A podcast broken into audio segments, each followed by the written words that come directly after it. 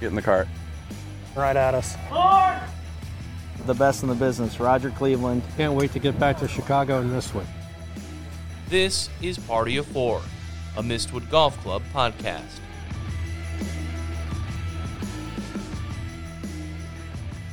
It is outdoor golf season, and the podcast is back on the air. Party of Four here at Mistwood Golf Club. I'm Ben Hutchison alongside Andy Michelson.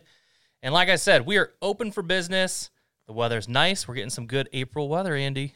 Golf is alive and well. It felt like we literally turned the lights off. It, it's still open, but we kind of turned the lights off to the indoor season Yeah.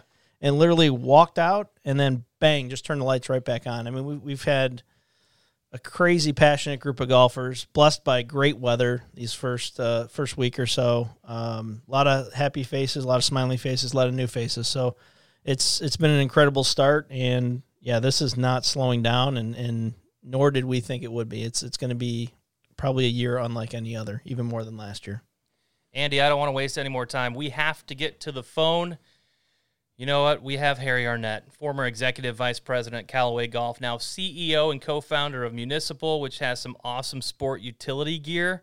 He's on the phone with us, just little old us here. Yeah, li- little operation here, but we're excited to have him. Hey, Harry, how's it going?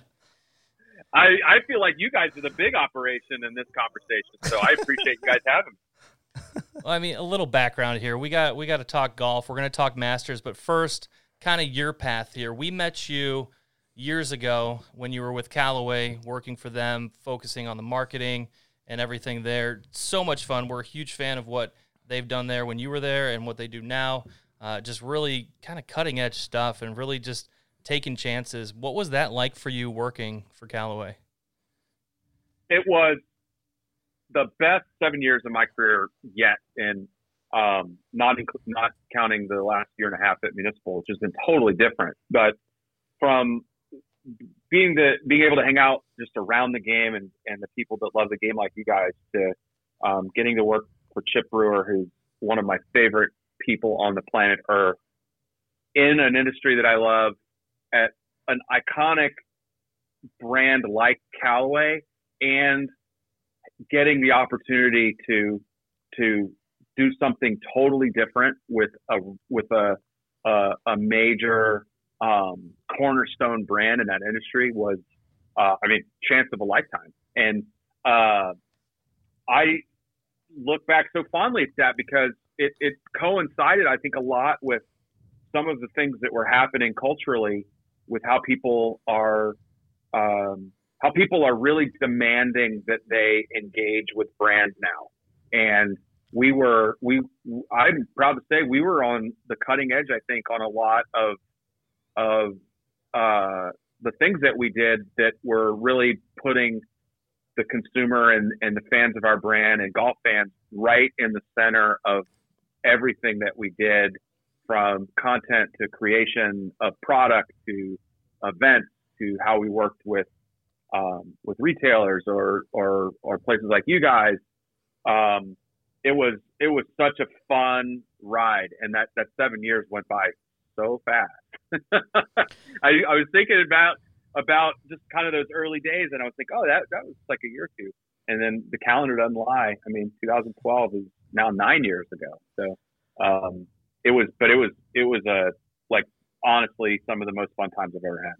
Yeah, some of the cool stuff that that I was always just amazed by was your indirect uh, kind of approach to marketing, which was, you know, my kids know Callaway through watching Dude Perfect, you know, stuff like that. Like, what? How did you guys come up with that? Like, like not necessarily going the old traditional of route of you know making sure that the players on Sunday are playing the equipment and everything else, and and that was the primary focus to to like kind of ha- coming out with the idea. Well, let's let's flip the script and and let's do it completely different for anyone else. Yeah, it's kind of. I mean, maybe overstating, but we, we were we were somewhat punk rock on it in Yeah. thinking about let's let's let really cool, interesting people that are potentially voices you haven't heard of um, in the past or at current talk about their experience and love of the game because of their affiliation with us at Callaway. So we really took an approach of um, because we are involved in this experience, your your experience with golf is better than it ever could be. That was sort of our the this oversimplification of what we were we were trying to do. Because back going back now it's nine years ago, the the way that media was oriented and certainly the way that like tour golf and even the people we were competing against were all were all describing a game that was very niche and specific to tour in the highest level. And we love that too. But we also there were things about the game that we loved that weren't described by how it's played at the highest level or by tour players. And we there was there was this huge gap between what what the guys do who play for a living versus guys like us who do it because we love it. And and we wanted to kind of marry those two things up with the consumer, fans of ours, right in the middle of it and feeling like they were a part of that whole sphere. And so we um, we did things like Dude Perfect, who now everybody knows Dude Perfect. Back right. then, not not a lot of people knew about him. And those were young guys. They had a different voice. They had a love of the game. Um, they're phenomenal athletes. They're incredibly engaging with consumers. And we thought it would be really cool to have people see the Callaway brand as experienced by them in a way that we weren't really leading or guiding the way that they were going to talk about us. We wanted it to be authentic to their voice, and that's that's really the same way I think that we we were uh, managing the brand too. That we wanted it to we wanted it to be the in the voice of the people, but also doing it in a really premium, aspirational way. So um, we wanted it to be we wanted it to be thrilling and performance oriented, but at the end of the day, really inviting and fun for everybody who wanted to be a part of the brand. And I and I think in a lot of ways, like I said, that was that was certainly like totally foreign for golf. Mm-hmm. And I think in a lot of ways that was really different for a lot of brands to be able to um, have that kind of freewheeling, unscripted, organic storytelling approach to how how they manage the brand. You really took the words right out of my mouth because I was thinking you have performance, you have a product, but fun is a very relatable thing, and you guys nailed it.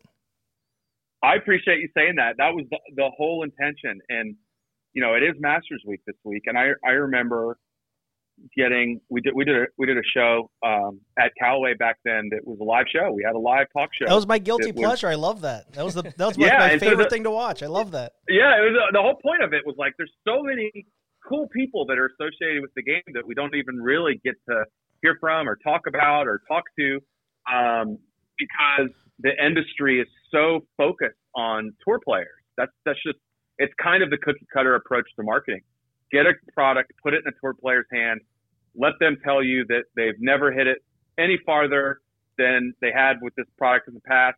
Slap it on commercials, rinse and repeat. Put some proof points around it. Number one on tour, most played on tour, most tour players love this product. Um, and we we were really wanting to to blow that whole model apart so that people would really appreciate that they were a part of a game that was a lot more diverse and broad than that. And the Callaway Live Show was kind of showing two things. Number one, we really loved the fact that it was freewheeling and again unscripted and totally different from what you'd see from a brand.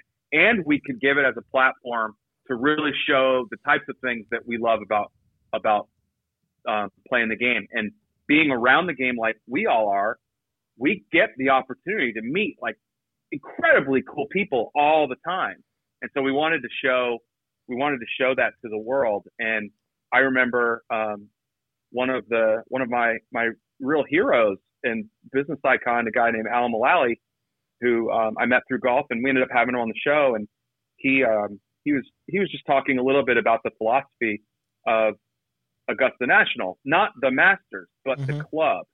And the the the philosophy of the club is that it exists to be a place where people uh, who will people will have an experience unlike any they'd ever had before.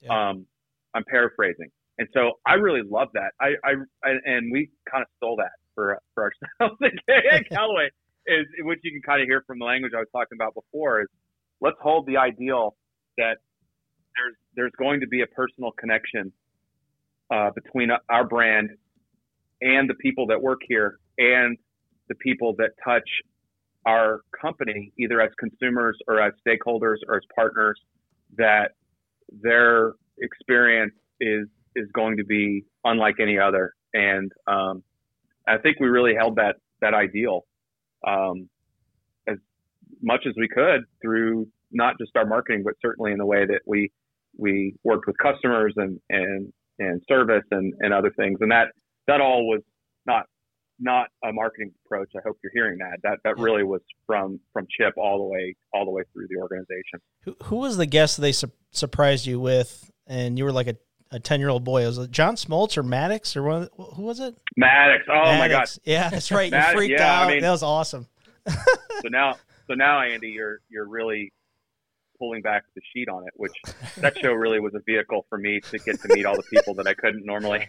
exactly. Well, Andy yeah, watched okay. it with popcorn, so but he no, was, like, like getting ready. Yeah, for totally. It. I was like, honestly, that was probably the best interview I've ever seen of Greg Maddux because he's such a yes or no guy and like yeah. doesn't talk much. It was great golf will do that. You know, like you get you get people that are pretty humble about about whatever their careers that they're doing, and as soon as you get them talking about golf, you immediately give somebody who's fairly introverted, like Greg Maddux, and very introspective, a platform to kind of be effusive about the game. And it was that. So what people didn't see is generally like Maddux got to our so our, our show would would start filming around 5:30, and he got there around noon did a fitting, and then from about 2:30 to 5:30, he was just hanging out with our company, and it was it was really fun. So uh, I had kind of the um, the Chris Farley moments where I was like, "Hey, remember remember that time that you you had that complete game that went an hour and 40 minutes on 81 pitches. Yeah, that, I did that, that 20 awesome. times. yeah, that, that was awesome. He's like, yeah, I, I, was there. I remember it. Yeah, I was, I was, cause I was there. I remember it. Yeah it was fun. the uh, the closest I came to uh, you know Atlanta Brave famous moment was uh, Tom Glavine's 300th win at Wrigley Field. I was in the dugout after he had won the game, and I started to walk out, and all the cameras looked at me because they were hoping he was going to walk back out the dugout. So it was my most famous feeling moment, and it let them all down that I wasn't Tom. Uh, what a what a what a unfortunate photo bomb that is. Now was he a Brave at the time, or did he, he was a Met? with the Mets. Yeah, with the Mets, right? Yeah, it was with the Mets. Yeah, but see, that, that's like you're you're poking you're poking the nose of Braves fans everywhere that he got his 300 wins with a. The but Mets, come but on. I picture him as an Atlanta Brave forever. So always. All famous as, as Atlanta Brave, of course. Some sort of consolation there. But let's move on now. So we have Municipal. You are a co-founder yeah. with uh-huh. produ- producer Stephen Levinson. He's obviously known. And then a guy named Mark Wahlberg, also co founder. Huge fan of his. I was thinking about some of the movies I've seen, and just he's so consistent throughout his career. Fitness is obviously a big part of his life and what he does. How did all of this come about? It, it really started, again, you know, as we were talking about before. I, I pretty much, over the last 15 years of my life, meet everyone through golf. So I met Mark through a mutual friend. Mark is probably one of the most avid golfers there is. Probably, definitely the most avid A-list um, celebrity golfer, mm-hmm. and so we we met through through golf. He had uh, and a mutual friend, and we had kind of become friendly over the years. Um, he would uh, any anytime something new and cool came out from Callaway, I'd make sure I'd send it to him because he loves he loves golf gear. He's like us. So um, he had he had just started at the time when when I met him to really think differently about what his his the rest of his life is going to be. Mark and I are, are very close in age. As a matter of fact, he he's going to turn 50 here in a couple months, and I turn 50 in the fall. So we're we're almost the same age. And although he has a much more elevated hype version of uh, his life than mine, some of the the themes and the core are really the same for us going through that part of our life where you start to really think about what do you want to spend your time on? What do you want to how do you want your family to play into that? What's what's really your legacy that you wanna you want to create while you're still on this earth, and how do you make an impact? And he he had started to really think about um, about diversifying his his interests and um, really chasing his passions beyond just entertainment into things that were much more aligned with his his core purpose and his lifestyle around health and wellness and helping people. And he had started to not just become an endorser. So if you think of like the first uh, 20 years or so of his professional career was a fairly, um, I would say, traditional approach. Although there's nothing traditional about him because he, he went from music to to uh, entertainment and uh, or into into doing movies, um, which is a hard jump to make. You can you can count on one hand the amount of people that have done that successfully. So he went from a really successful up and coming young hip hop artist, frankly, to a a global superstar um, movie star, and but his his business interests outside of that were pretty typical from what would happen with an A-lister. He he he if he did something on a corporate side or commercially, it it generally was as an endorser or as a paid spokesperson, and he found that to be um, somewhat hollow because he he was really having uh, a lot of um, a lot of internal push to learn and be more involved in like the creation and management and and future direction of of the companies that he was associated with. So as that is kind of the backdrop, we started to that we talked about that a lot because in my own like weird way, I was going through some of those similar things, although within a corporate structure and obviously um, like I said before, Mark and Mark and my status are on slightly different planes. You guys will give me that, right? Slightly different. no, it's good though. So, they're both, they're both nice. Yeah. Hey, well, as I tell him, look in golf, in in golf, I can I, I would walk to the PGA show and people would recognize me. Does that count for anything? oh, anyway, yeah, absolutely. Um, You're a big blue check mark in golf. Friends of mine, big blue check friends mark. of mine would notice me. friends of mine would notice me. But um, so we were we were talking about brands and what does that mean, and he he um, I was having the same and have been the same push to start something really from from scratch, have ownership, more direct ownership. Um, not I don't I don't literally mean like owning the company, but I just mean having more um, skin in the game to the degree of really betting on myself. And and Mark, that's Mark's whole DNA. So every conversation I'd have with him was incredibly inspiring. But we started talking about doing a brand together and how I was I was really really passionate about the notion that a brand, the relationship between a, a brand and, its fans, to be deeper than than a transactional one. Very similar to what we are just talking about with how we did Callaway. And what we were really talking a lot about the the brand landscape and and specifically in kind of apparel and gear and where the where the gaps were and for Mark and and Steve Levinson who we call Lev their their whole lifestyle even though it's really elevated like I was saying is really similar to ours it's so diverse it's so multitask they go from one place to another. Um, they're, the health and wellness is right at the center of it. So you guys know Mark has a has a, a incredibly famous workout routine. Uh, you know, incredibly well known that the guy's up at 4 a.m. Yeah.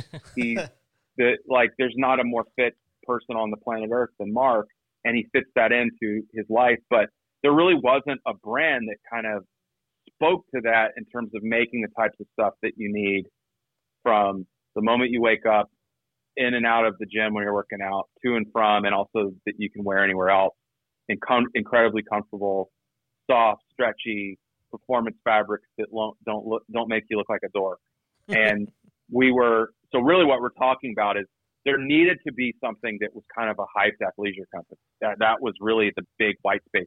And it just so happens that's a massive category. It's a hundred billion dollar category, but nobody had done something like that. And of course, when we started talking about it, I was like, man, this is just like what an opportunity to really give it a shot to try something that had never been done before from scratch, put our fingerprints on it. It can go any direction we want to.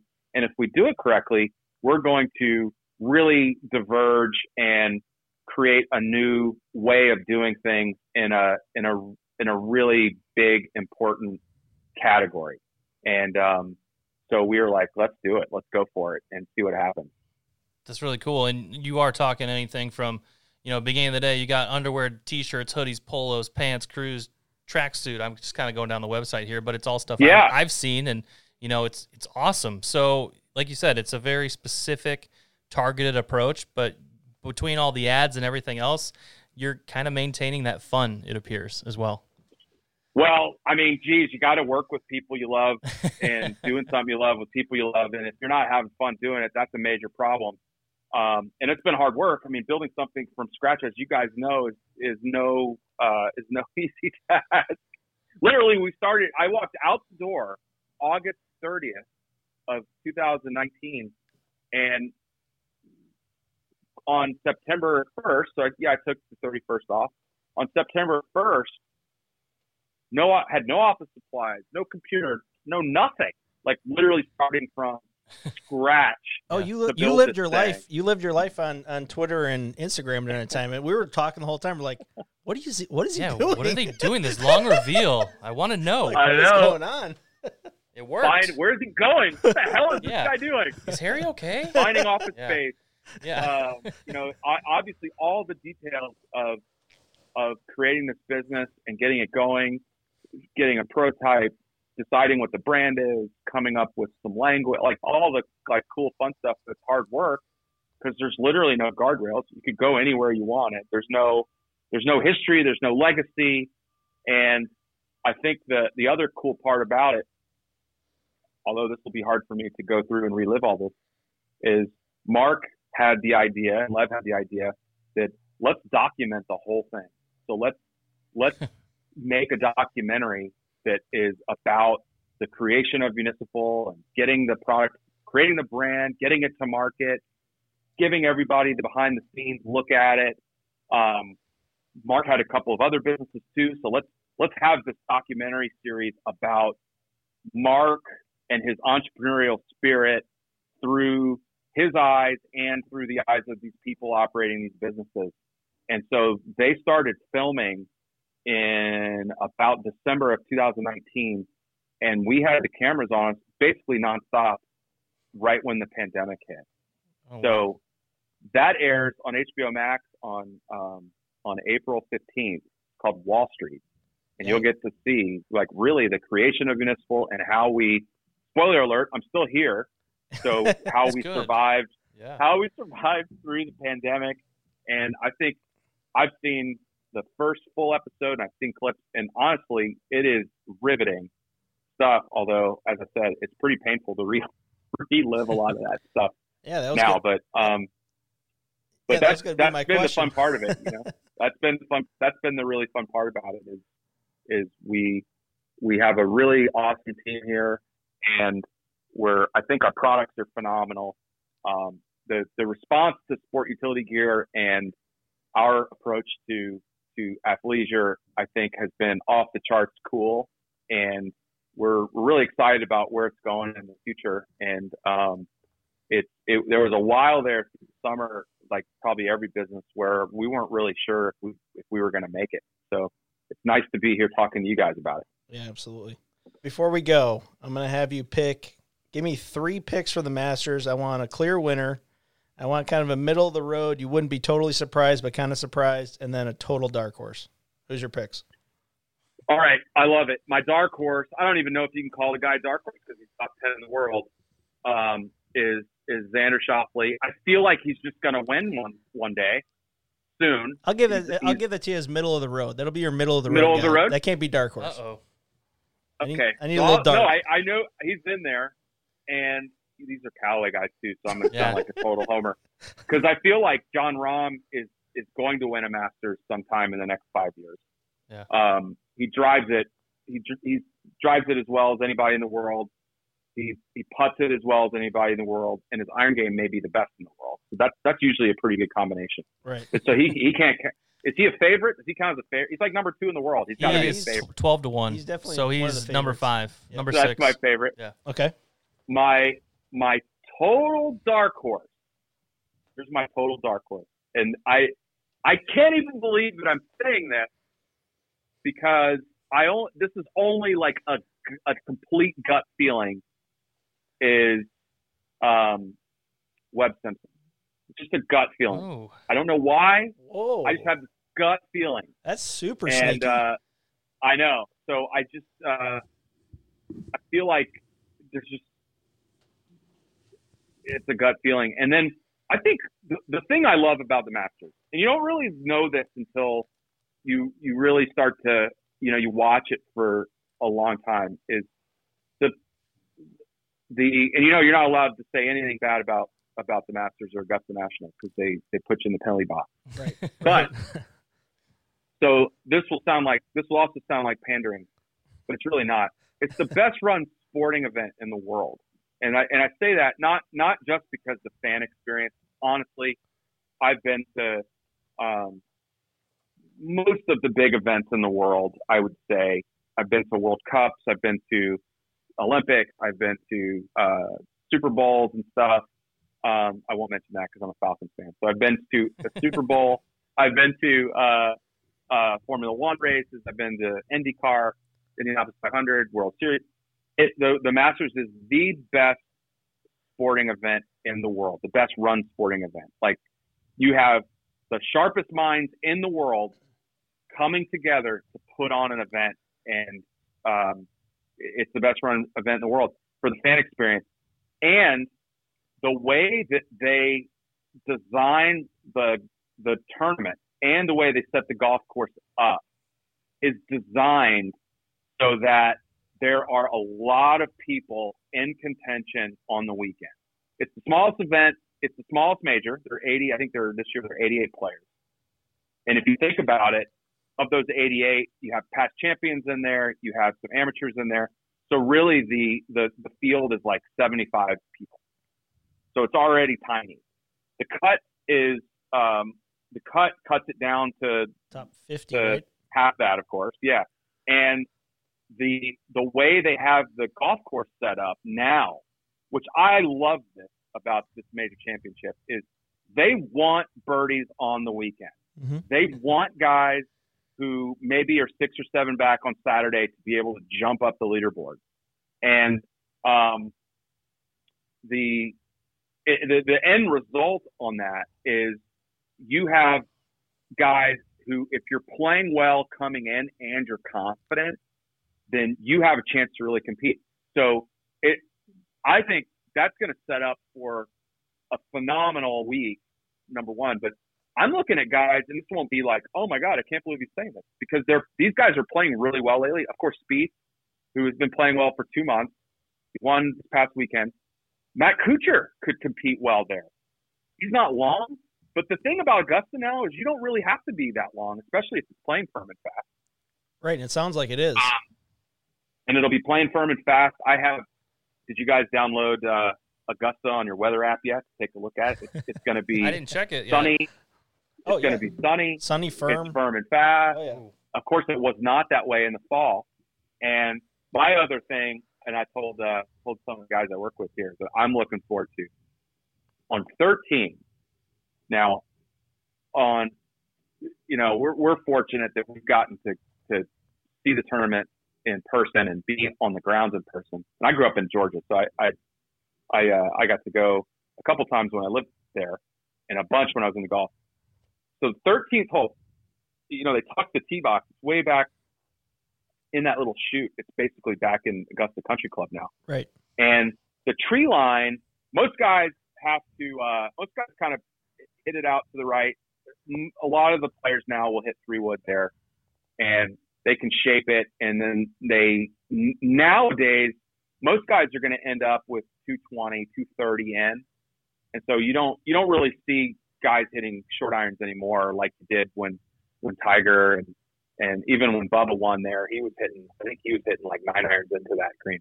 But Bryson DeChambeau in the in the when they played it in November, I believe one of the days he had about 158 yards in on that hole, which is so hard to believe because he has to take it out up over the trees, which is probably a 330 or 40 yard carry.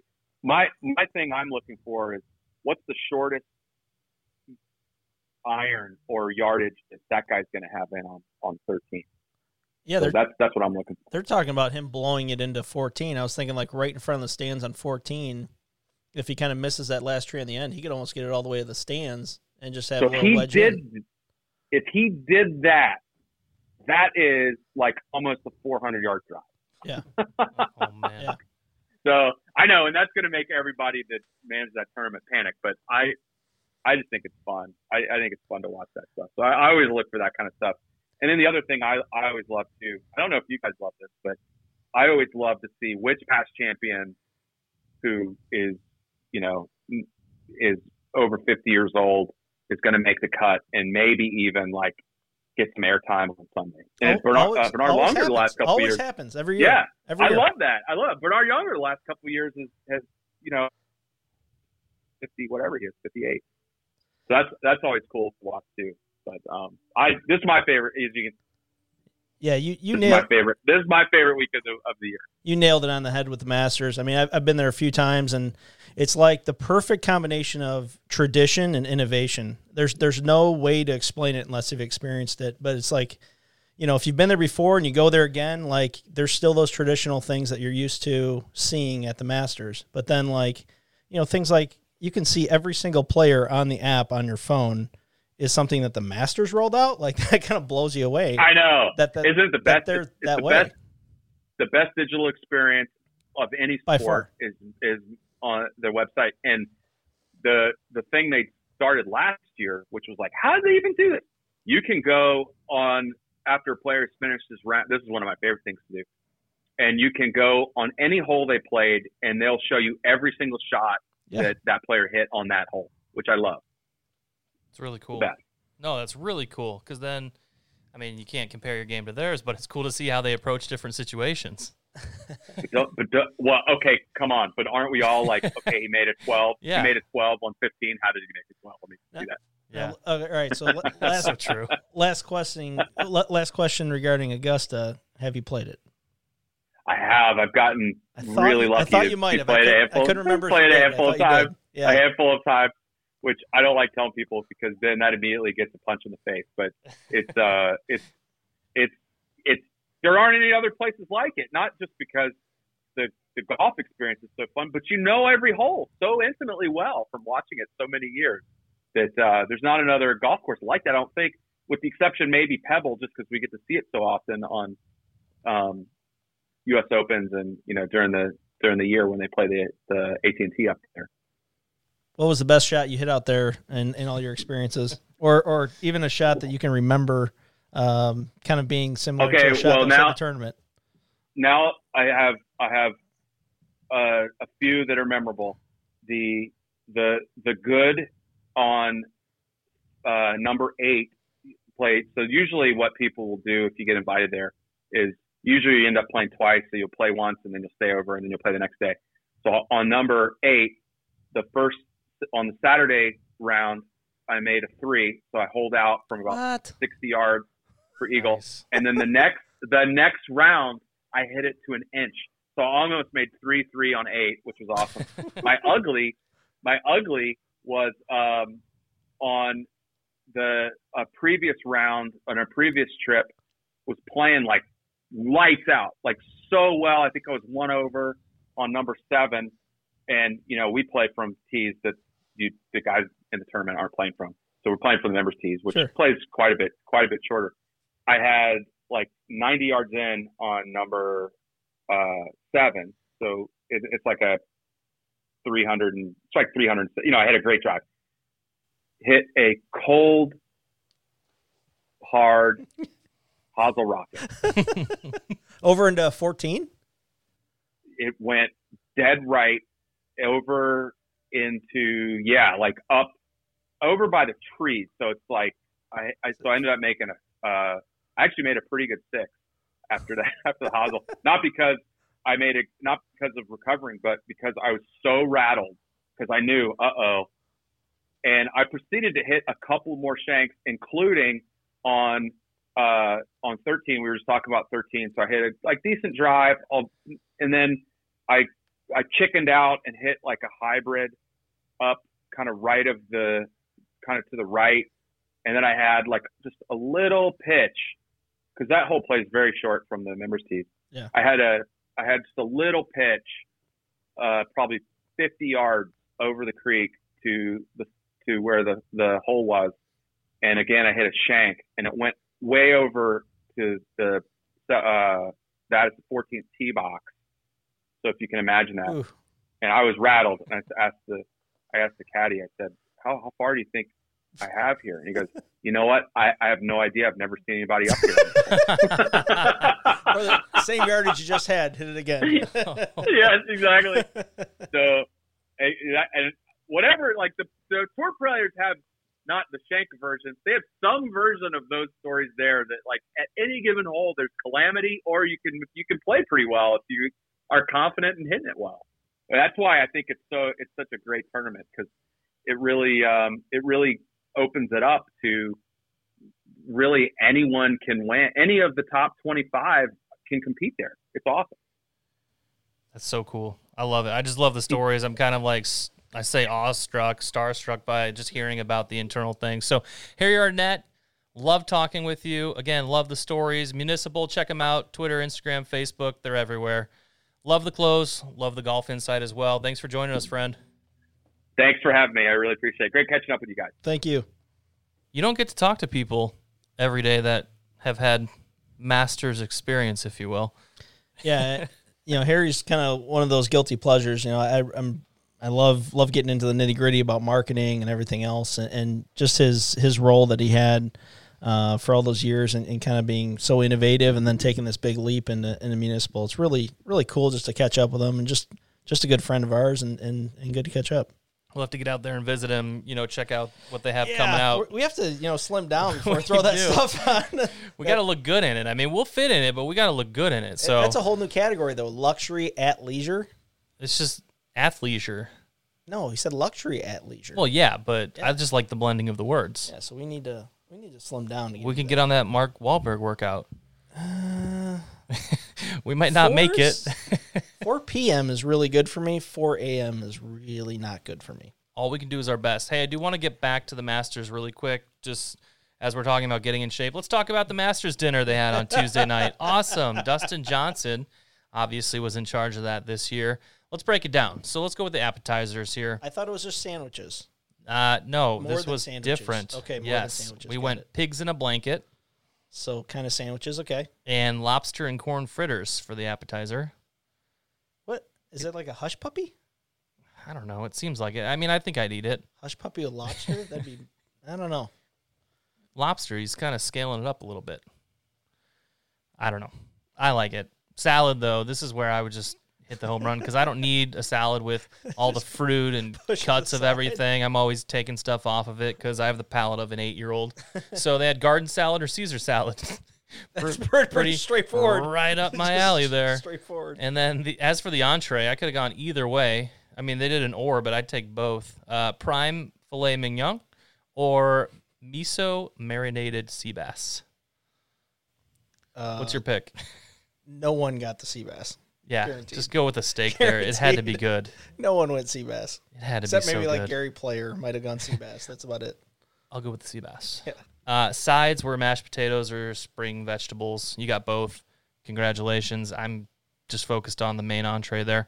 Dessert, I yeah, I'd probably just get the ice cream here. It was peach cobbler and apple pie with vanilla ice cream. So just keep the fruit away from me, and vanilla ice cream's the way to go. Speaking of vanilla, I'm really upset with this menu. I thought I thought he was going to go sandwiches. I really thought he was just going to go pimento cheese, egg salad, eat your heart out. That was would've been- reading that would've about been it. So Dustin Johnson. That would have been so Dustin Johnson. That would have been awesome. I was reading about it, and Tiger, back in the fall, he mm-hmm. had fajitas at his Masters dinner, which I love fajitas, so that'd be a winner right there too. It's kind of a weird combination. Fajitas and they, they're always real big on you know serving some type of special wine or something like that. It's like fajitas and wine. All right. Oh, I know the wine was super fancy. I was looking at that as well, but Well, I guess I guess each player gets input into the into the wine list, and like that's like it's kind of tradition for the the host of the dinner to pay for the wine. I don't know, something like that. But it's just like everybody loves to run the bill up and get the most. well, that's what. Tiger tweeted. He Yeah. said, "Oh, I'm gonna miss being there because I love running up the bill." There's no way they pay for that stuff. Which in itself, the tweets back and forth and everything, I just love that because it, it humanizes it. It makes it seem like, wow, these guys do talk. I mean, obviously on the golf course you do and they're friends and you've heard of people visiting Tiger in recent weeks and stuff like that. Like I just love how it humanizes, you know, everything these guys do. I thought it was cool. Jordan Spieth talked about it. Um, the last dinner, well, the dinner that he hosted, which would have been 2016 because Spieth won in 15, was Arnold Palmer's last dinner.